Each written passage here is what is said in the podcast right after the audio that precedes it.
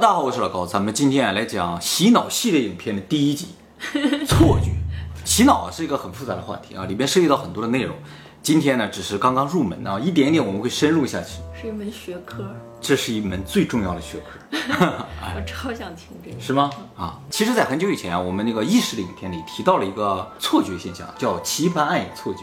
A、B 两个块儿呢，看上去颜色是不一样的，但其实颜色是一样的。当时我们来解释这个问题，就说，呃，有可能就是我们的潜在意识太强大了，就是大脑认为它就是这样的，所以不管我们想不想把它看成一样的，看上去都是不一样的。那么像这种我们主观意识和客观事实不符的情况，也就是所谓的错觉，对我们的现实生活有怎样的意义呢？而且这种错觉会对我们的生活产生怎样的影响？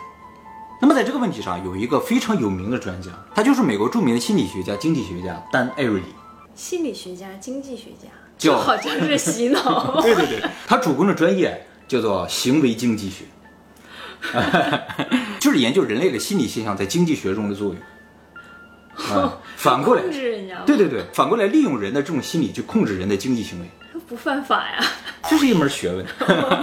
他一生都得研究这个问题啊，就是这种脱离了我们主观意识的不合理的认知、错觉，哎，对我们人的现实意义。他说啊，这种错觉在我们现实生活中非常常见，总在有意无意的影响我们的判断。所以呢，通常我们做出的选择都是被这些错误的信息诱导过的。哎，也就是说，我们做出的选择大部分其实都不一定是对的。换句话说，就是我们做出的这种选择和判断，往往不是出于我们的本心本意。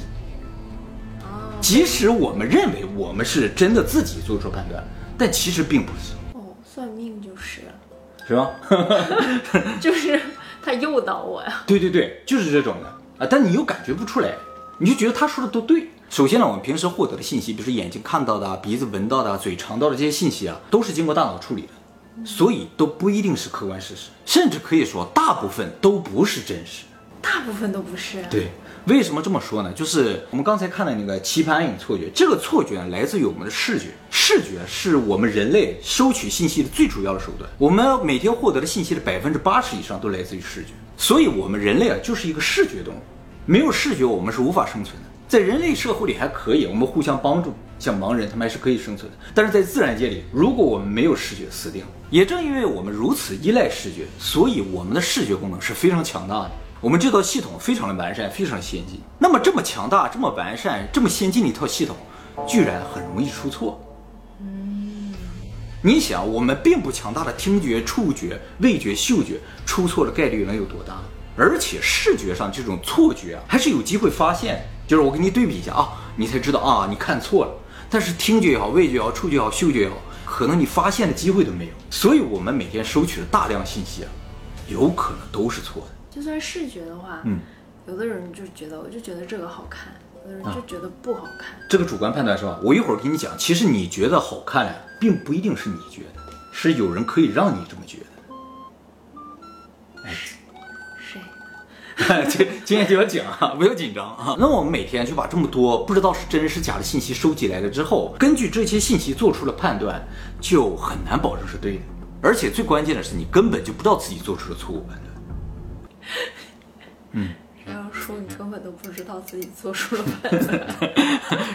哎，其实也有可能。我接下来就要讲了啊。这个艾瑞里举了一个例子来说，走了？像失禁了一样。对，就是这样。你根本就不知道你自己做出了判断吗？这个艾瑞里也举了一个例子啊，来说明人的判断是有多么不合理。他说他曾经看过一份数据啊，就说欧洲各个国家愿意捐赠器官的人的比例，现在我们那个驾照后面啊都有这么一个栏儿，就说你是否愿意捐赠器官，就是一旦发生事故，医生觉得你已经救不过来了，就可以立刻用你的器官去救其他的人。那么你只要签上字，就说明你愿意捐赠。哎，就是这样的一个统计。这个数据显示啊，欧洲各个国家他们的器官捐赠问题上出现两极分化。丹麦、荷兰、英国和德国的人大部分不愿意捐赠器官，愿意捐赠器官的人的比例不到百分之二十，就十几。而这个奥地利、比利时、法国、匈牙利、波兰、葡萄牙、瑞典这些国家愿意捐赠器官的人几乎达到了百分之九十五以上，很多国家人甚至都百分之百。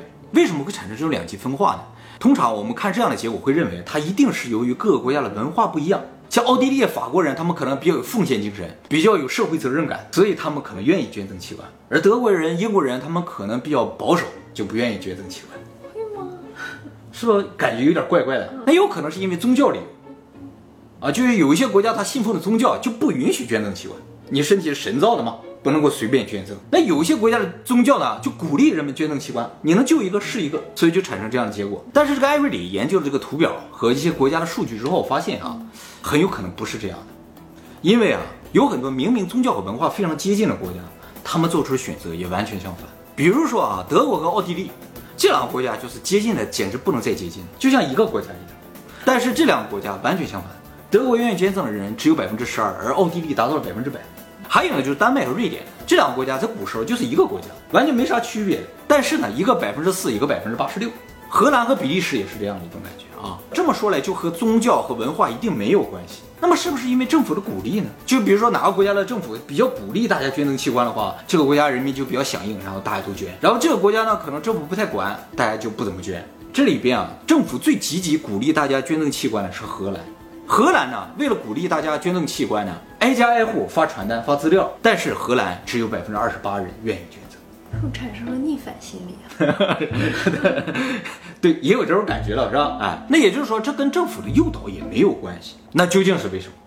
艾瑞里认为这几个高比例国家一定是做了什么很特别的事情，让他们的人民啊愿意捐赠器官，而这个东西的效果比政府的宣传、比宗教、比文化都更好用。后来呢，他发现这个秘密，这个秘密啊就在这个捐赠的同意书上。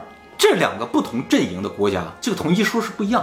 捐赠率比较低的国家的同意书上说，如果你愿意捐赠器官，请签上你的名字。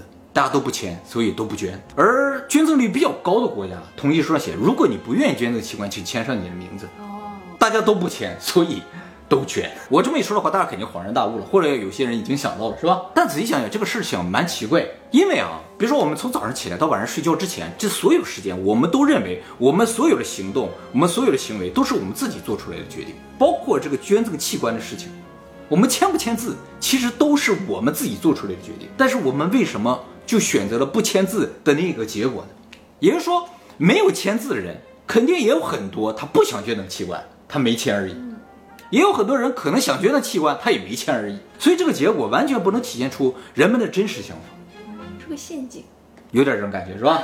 其实只有真正在上面签字的，不管你是签字愿意捐还是签字不愿意捐，签字的人才是真正的决定了自己的意愿的人。只要没有签，就代表你没有决定自己的意愿。那么你自己既然没有决定你的意愿的话，但是结果已经有了，说明设计这个同意书的人利用他的设计帮你做出了决定，就是设计了我。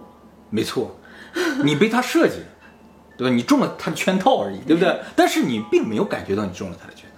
像这样的事情，在我们现实生活中到处都是，就是我们以为我们做出了决定，或者没有做出决定，但其实已经出现了和我们意愿相反的一种情况。有有的时候在网上买东西的时候，它就自动都给你打条了之类的是吧？你还要仔细看看，把那条勾掉，对不对？也就是说，我们的很多意愿其实是被人操控的。当然，肯定有很多人会想，就说捐赠器官这个事情，可能对于大部分人来说并不重要。反正已经，对啊，反正是你死后的事情嘛，对不对？啊，这个事情不重要到都不值得你拿起笔来签个字。所以才没签。换句话说，就是一堆鸡毛蒜皮的事情，我们就不理了嘛，对不对？但是啊，艾瑞里认为，其实恰恰相反，并不是因为这些事情不重要，而是这些事情特别的重要，而又特别的复杂。我们并不知道选什么是对的，所以我们就放弃了选择的这个机会。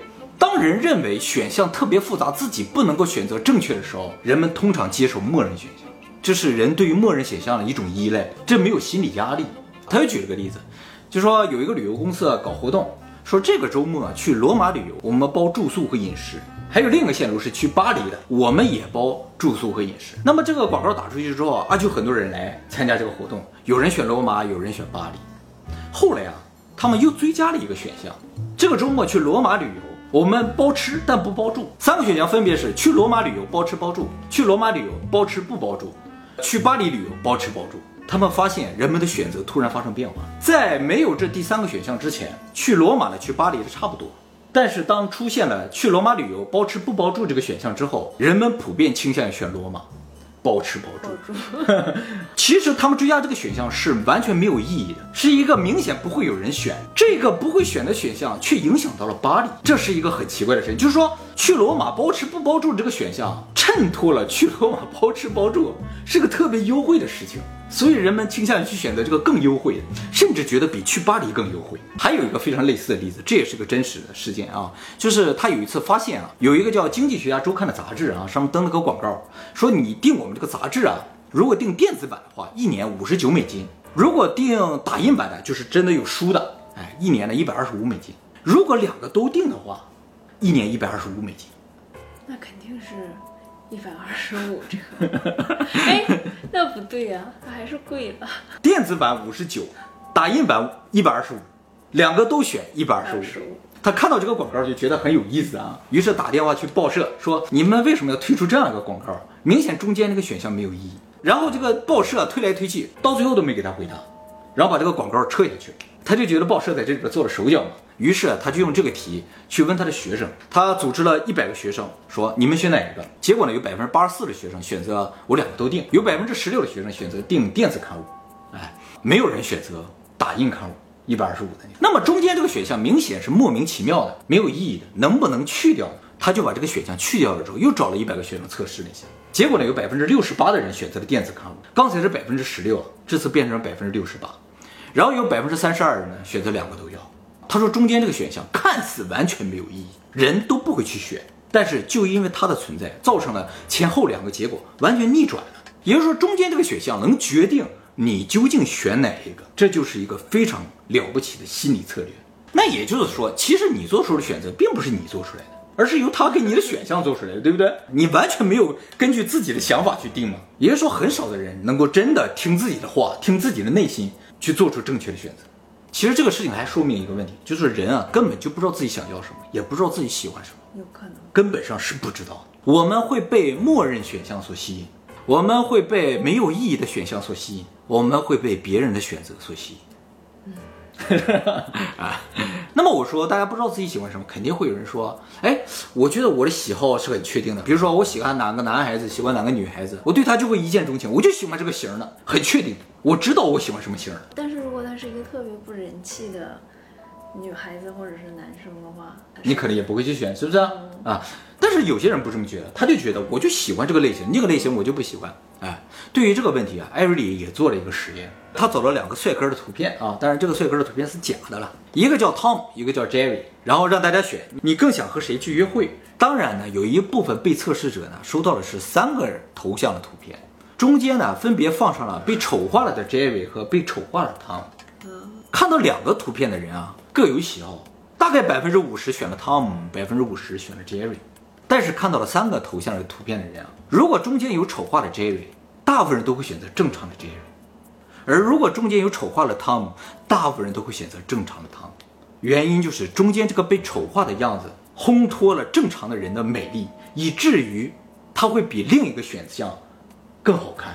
他说这一点非常有现实意义。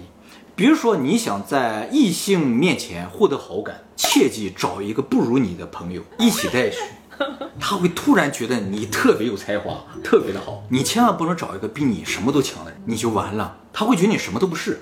反过来说，如果有人愿意找你去当电灯泡，你就要想想他的目的是什么。他说这里边有一个关键点啊，就是说你们两个长得完全不一样也不行，不同类型也不行，必须有一些共同点，比如说同样的岁数啊，同样的年龄啊，你的朋友明显老啊，驼背啊，是不是？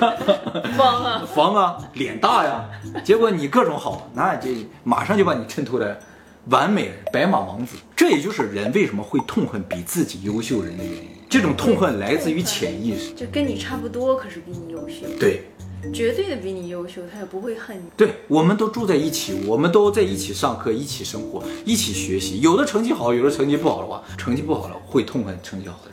那么为什么会产生这些现象？是因为啊，人是一个比较的生物，人看待每一个事情，做出每一个判断，都需要通过比较。人为什么一定要比较呢？也有两个原因。第一个呢，就是人内心深处不存在绝对的原则。嗯有的人如果说他非常有原则，你可以问问他，你的条件是什么？没有个一二百万，我不会出卖我老大，就是这个道理。第二个呢，就是人不具备判断事物价值的能力，任何事物我们都无法直接判断它的价值，所以我们会去比较，通过比较来判断东西的好坏。因此我们会认为贵的东西它就好，虽然我们并不知道它为什么贵，这也就造成了我们为什么会拼命的想赚钱，因为钱是一个很好的度量衡，我们不知道哪个老公好，挣得多的就是好，那不对呀、是吗？钱不是衡量一个老公的标准啊。是吗？一开始是，啊就结婚之前，对，因为那个时候你并不了解嘛，人们对于不了解的东西，通常就用贵贱来衡量。还有一个衡量条件就是年龄，哎，我们通常认为年轻的就是好，年老的就是不好，这是我们内心深处的一个标准。是男人内心深处的标准。呃，可能是吧。女人正好相反是吧？现在二十多岁的男生，他拼不过四十多岁。那是，那是因为钱的标准。那么我刚才说的这些研究啊，这些现象都属于行为经济学领域。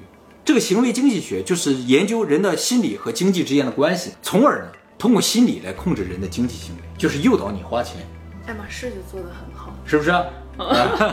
那么最常见的，比如说打折，这个东西卖的便宜，没人去买的，你会觉得不好。对，它必须卖一高价，一打折，你就会觉得这个东西又好，你还赚到。想，是吗他一打折，打折你都不接受是吧？不是好东西对你那个是另一个经济现象啊，就是说只要把它价钱翻倍就能卖得出去，因为大家并不知道好坏，无法判断事物的价值，只能通过价钱。你只要卖的贵，我就觉得好，我怎么才能从这个坑里跳出来呢？这样能跳出来就不是人了。是不是？不过我通过这样的介绍，大家了解这个事情了之后呢，可以尽可能减少这种诱惑，减少被骗的可能性的。不过这种东西是很正常，人对家不是骗你，对，，这是一种很正常的经济行为。合法的。合法的是吧？嗯，还有呢，就是赠送，买一送一。哎，很少有人会认为这个东西本身的价值就是原先的一半，他们只会觉得自己多获得了一个。所以这个艾瑞里说啊，人比想象中的更没有判断力。其实我们的大部分的选择都是被操控的，被安排好的。像这种人的行为被经济学所利用的效果啊，能有十几个。以后呢，我们会在这个洗脑的系列影片里陆续介绍给大家。这只是一种经济行为，对，这个等你学会了之后呢，你就不仅仅是受害者了。